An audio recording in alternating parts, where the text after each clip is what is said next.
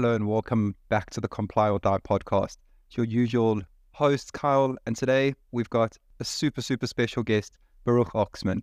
Before I jump into things, we're talking to the CTO from Honeydew, and Baruch, to have a guest like you on the show, it, it's awesome. And maybe just to jump in and give our listeners some some background or some insight onto who you are.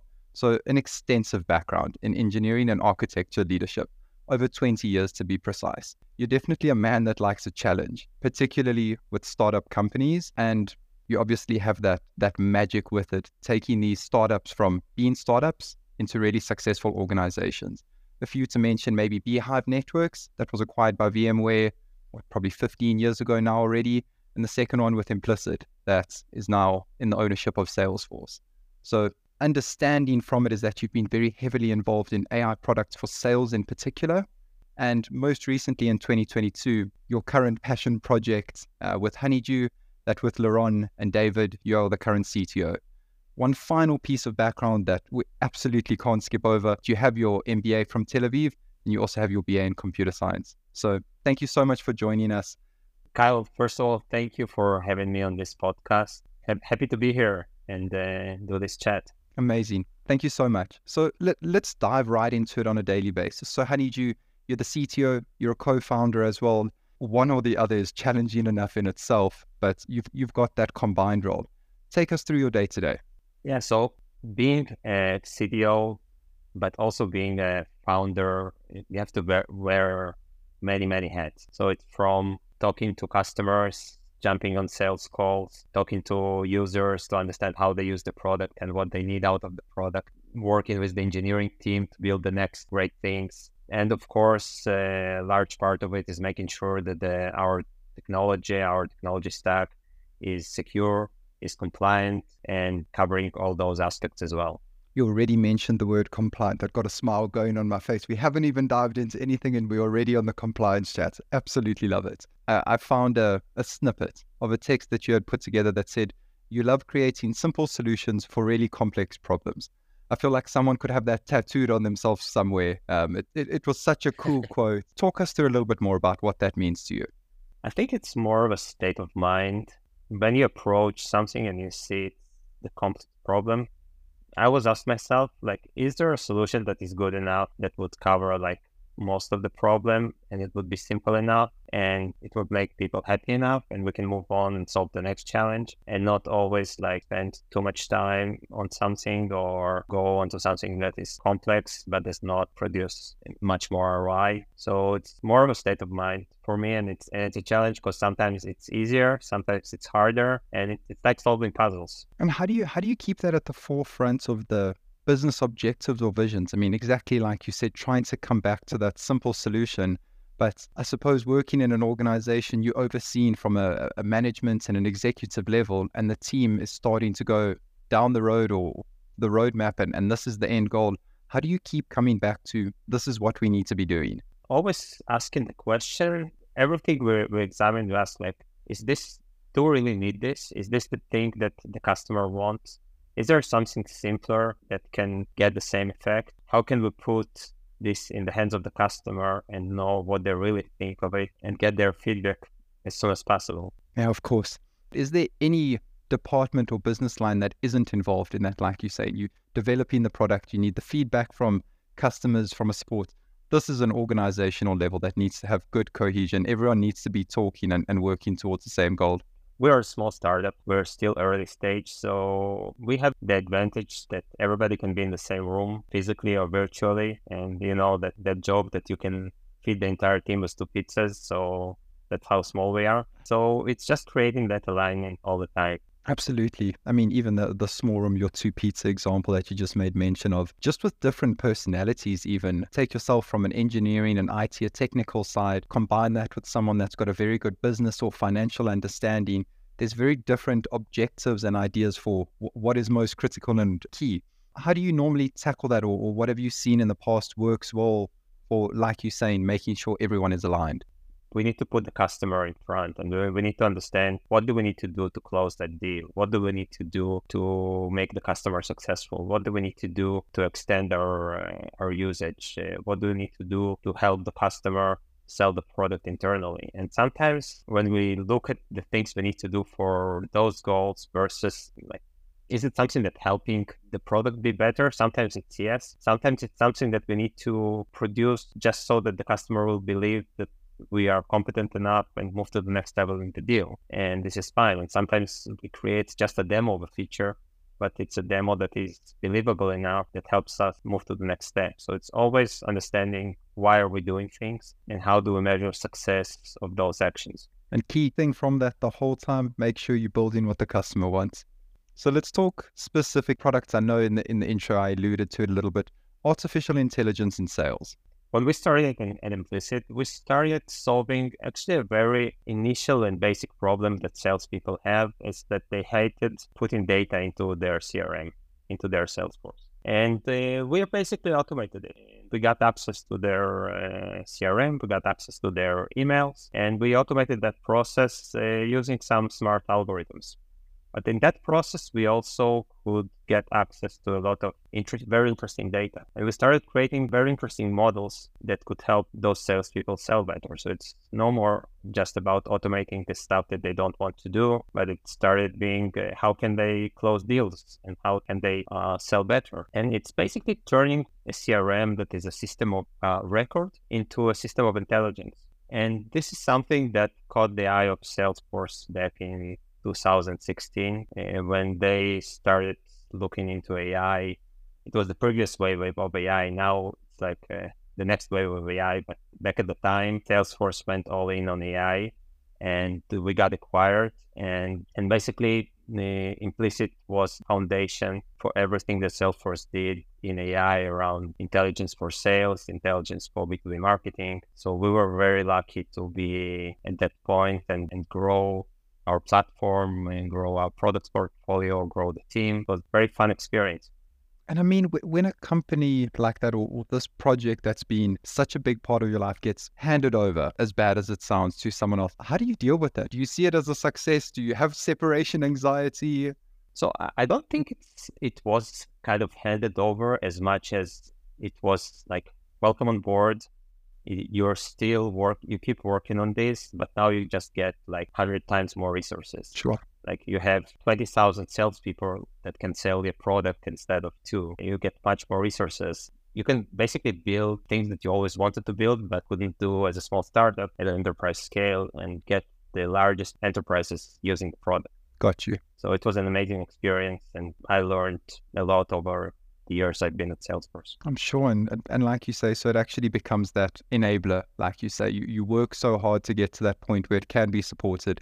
And you know, you have the resources, you have the capabilities to roll it out. So jumping from that into the, the current passion project, talk us through Honeydew. Where, where did the idea for this come from? Yeah, so when we started working on Honeydew, we talked to a lot of people in data, in particular to a lot of data analysts. And what we found out is that there is no single place that people can define how to calculate things and agree on and make sure that everybody's doing their calculations in a consistent, consistent way. And this problem actually got much more severe in the last years when products like Snowflake came into the market and basically enabled anyone in the organization to get access to data, to query data, to build analysis on top of data and to interpret data in their own way. So now we got into situations where people can come to a meeting and uh, two different analysts can do the same analysis get to different conclusions because they calculated churn in a different way and then they would present the numbers and people at the meeting would not know which numbers to believe because they see two different numbers and now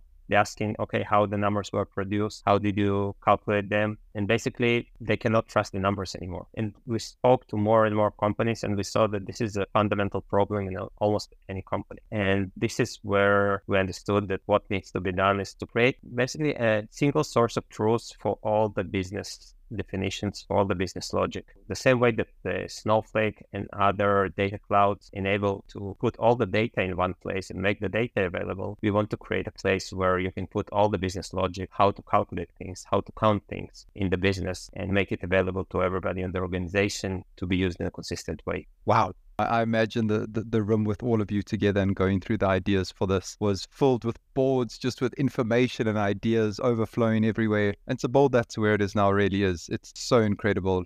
It's inspiring and it's exciting at the same time. This is your next project. Clearly, you absolutely love these. And so, so you've identified from that the key gap in the market or the key thing that's missing. You are on my compliance and security podcast. So, moving across from that a little bit, what's one security tip from that, from gaps you've seen in different organizations or, or just throughout the exposure in your career?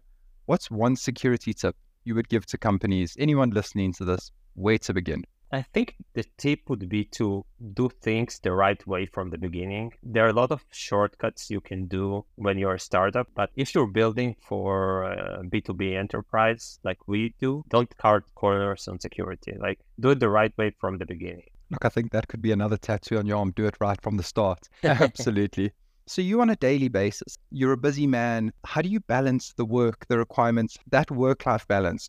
What do you do?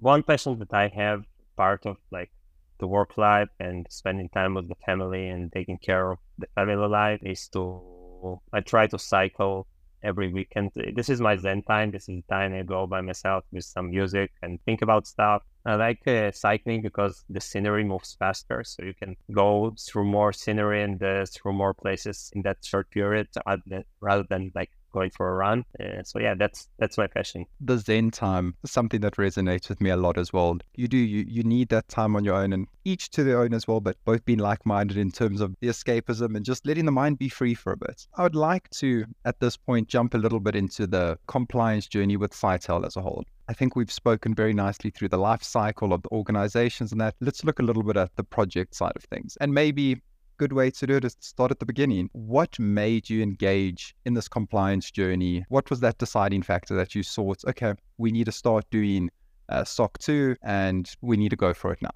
I think in, in, the current landscape of building B2B enterprise SaaS, SOC 2 is something that like a must have. It was clear for us from the day we, we started the company that we need to do it as soon as possible. And, uh, and it came up with, with our, you know, first conversations with the, the prospects. So that was my priority, like from day one. Sure security and, and business enablement, like you say. First prospect wants to know where's your SOC 2 reports. Hey, we're still building the business. It'll, it, will it will come. Give us some time. And I mean, from that side, then now it's very early stages of the business, but you already have prospects knocking on the door that you obviously don't want to turn that business away.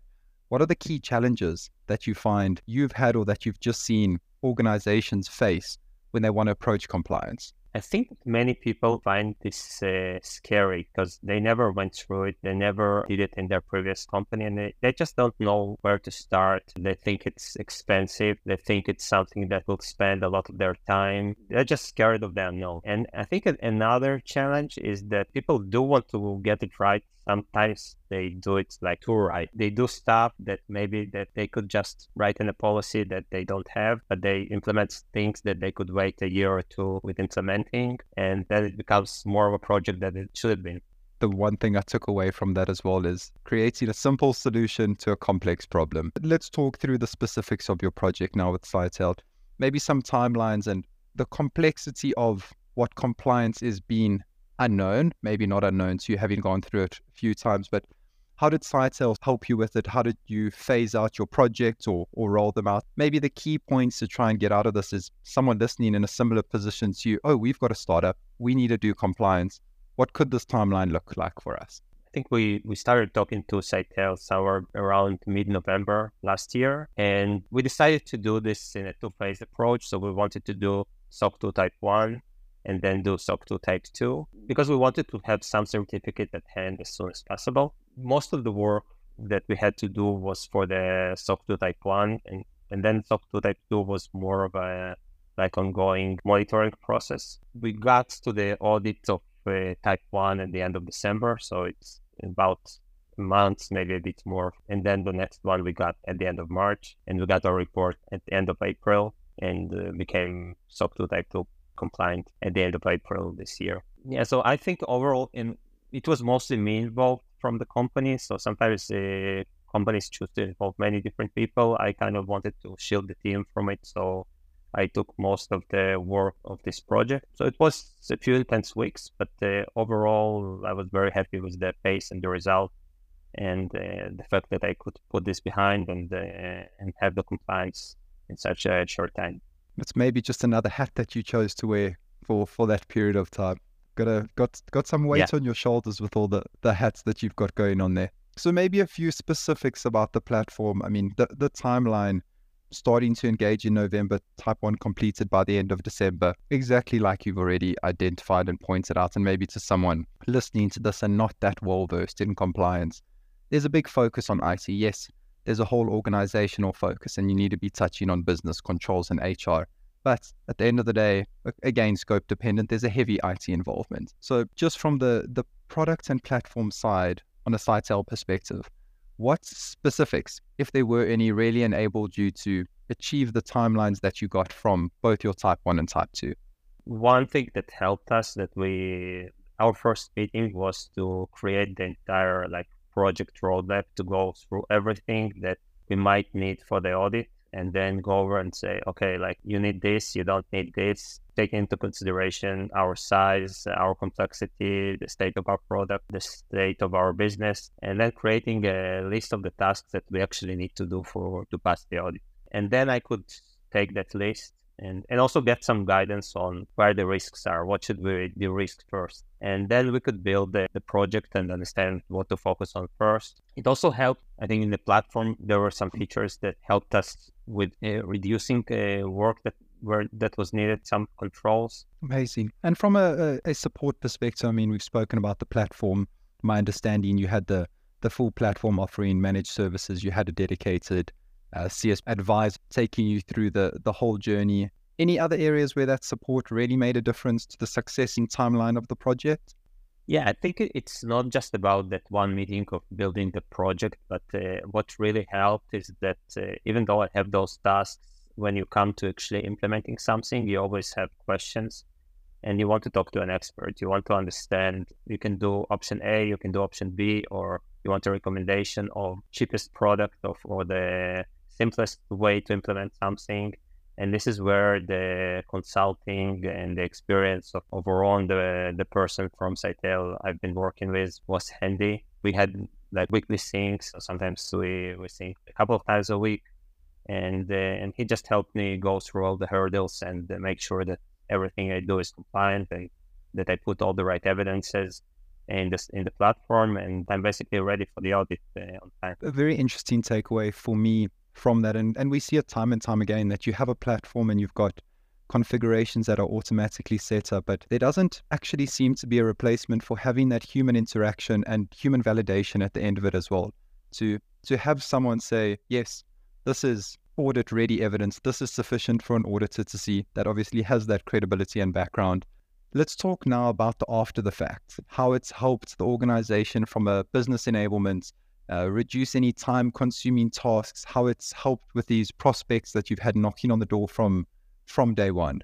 I think in some cases, just having the SOC 2, I think it, it was even when we just had we had SOC 2 type 1 and we we informed the, the prospect that we are in the process of getting type 2. That by itself was enough to not require any further security questionnaire being filled. In other cases, eh, it was like if we didn't have it, it would be a no starter for the conversation because the prospect would not talk to us unless we have SOC 2 in place because they couldn't get it past their legal and past their security, so they didn't want to invest the effort. The fact that we had it would facilitate that conversation. It was almost in any conversation just a business enabler for us. Did the outcome justify the effort required to to get that stamp and seal of approval?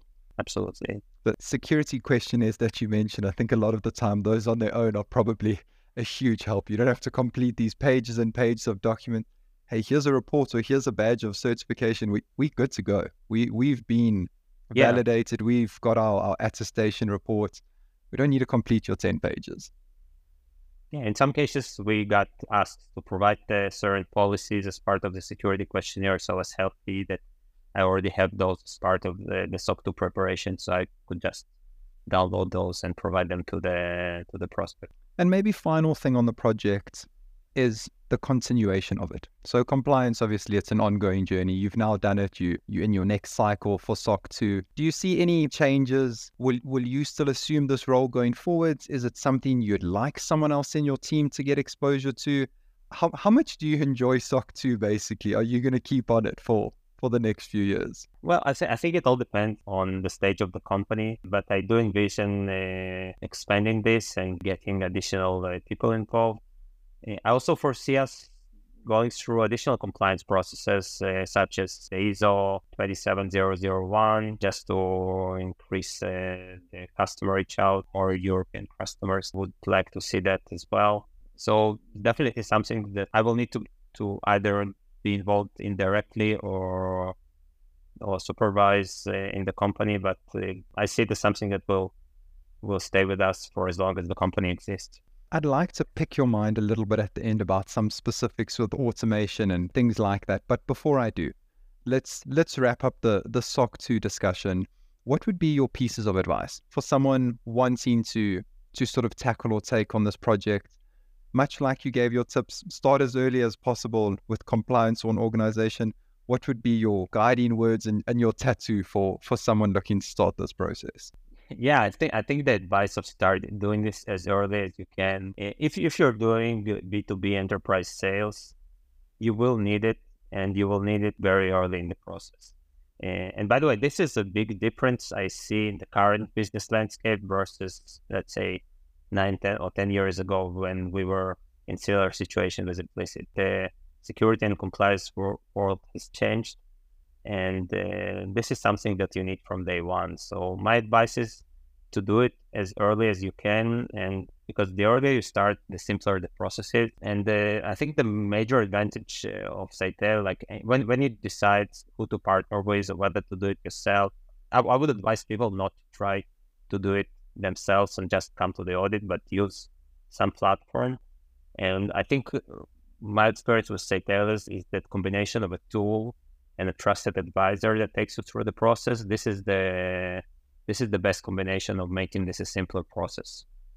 And last advice is if you choose to work with Scytale, then work with Oron because he's really great. Amazing. Absolutely brilliant. I know that will absolutely make his day. And I couldn't agree more, to be honest. Fantastic. Bro, last couple points I want to touch on AI, automation. We're talking about different regulations. Let's tackle one at a time there. First one artificial intelligence. How does this help? How does it hinder compliance? You're a CTO, we can have a tech talk again. I think that a lot of things we're doing to prepare for those audits are they, they can be further automated with AI. So things like preparing documents, preparing policies, those are the things that generative AI can definitely help with and make it simpler, make it faster. Things like keeping track of action items, understanding the specific situation of your company, and then suggesting the best remedy. Those all things that I think Gen AI can play a huge part in. But on the other hand, as we all know, AI generated results always need to be verified. So we don't take AI written code and just deploy it directly to production. People don't publish AI written blog posts without properly reading them first. And uh, and I think we all already can see when we get an email, inbound email, and they understand that it was like written by AI and nobody actually tried to make it more personal. And I think this is especially true for areas such as compliance, because AI can save a lot of work, but essentially there should be an expert person to look at the final results and say whether it's something that's uh, correct, incorrect. So it's like we need the, the human for the, we can do AI for 80% and we need the human for the 20%. Very cool summary. Baruch, I think on that note, we've we've been on a journey today, and I, I thank you for that. I thank you for your insights. Uh, you've taken the listeners through compliance. You've walked them through how SOC 2 project should work. Which, if there's no other takeaway for them, take that, use that, go get yourself SOC 2 compliance. Um, and you've taken us through some really, really key uh, tech aspects in a, a compliance world and in an ever growing modern technology world. So, thank you thank you for your time. Thank you for taking us through Honeydew as well. We look forward to seeing that growth and, and the next success startup story uh, that you're involved with. Anything you'd like to add in closing before we wrap up today? No, thanks, thanks a lot, Kyle, for having me on this podcast. I really enjoyed it.